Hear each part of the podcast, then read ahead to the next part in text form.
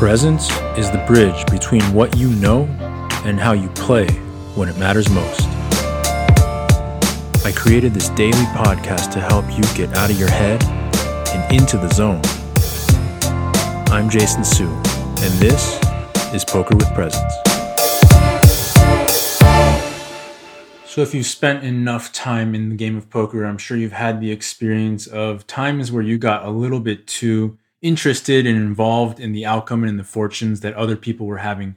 So if somebody who you deem not worthy of winning lots of money for some stretch of time was winning lots and lots of money, you might think to yourself, you know, why why do they always get to win all the money? Why can't I ever run that good? Or on the other side of the spectrum, maybe you start to get a little bit too excited, a little bit too happy when somebody who you don't like starts to lose lots of money and it becomes almost as large of a source of enjoyment for you as you winning money for yourself is.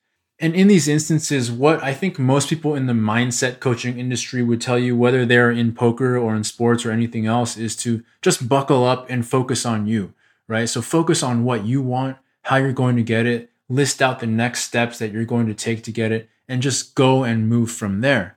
But the problem with addressing it in this way is that it does not actually take into account the problem that caused this issue to arise in the first place.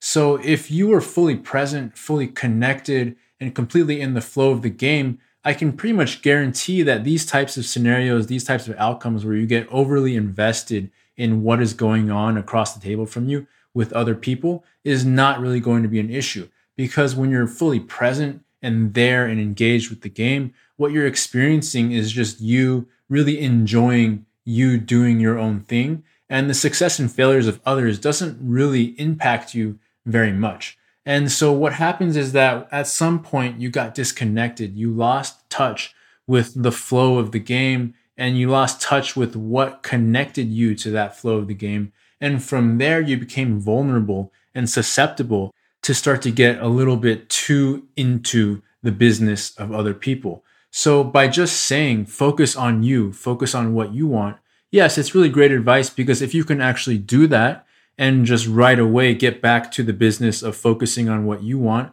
then there's no problem. But what I find is that what's most likely to happen is that those words are going to kind of go in one year and eventually out the other because there's no glue that's going to allow them to kind of settle and inspire you to actually take that action. So if I were to say to you, focus on yourself, but you're still in that disconnected place, and I just leave you in that place, not feeling any kind of presence inside you, you're not actually going to feel inspired or motivated to actually put that into action and turn it into the outcome that we're talking about of being able to focus on yourself.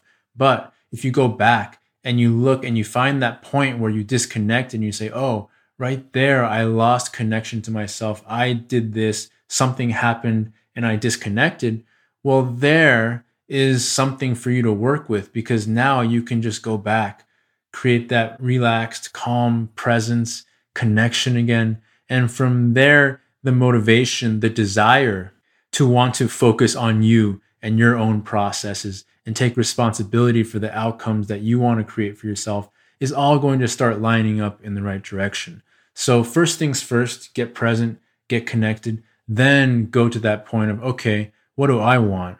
How do I want to actually make my own game stronger so that I'm not super invested in the business of other people? So I think that most people have the right idea. They're just missing this step around, well, how do I put myself in the position where in my nervous system, in my mind, in my body, I am fully invested, fully committed towards this idea of focusing on myself. So presence to me is the key to that. And from there, it makes the whole puzzle a lot easier to put together. So think about that the next time you're starting to get a little bit too interested in what's going outside of you. And I predict that you'll have a much easier time getting back on the path of doing what's right for you.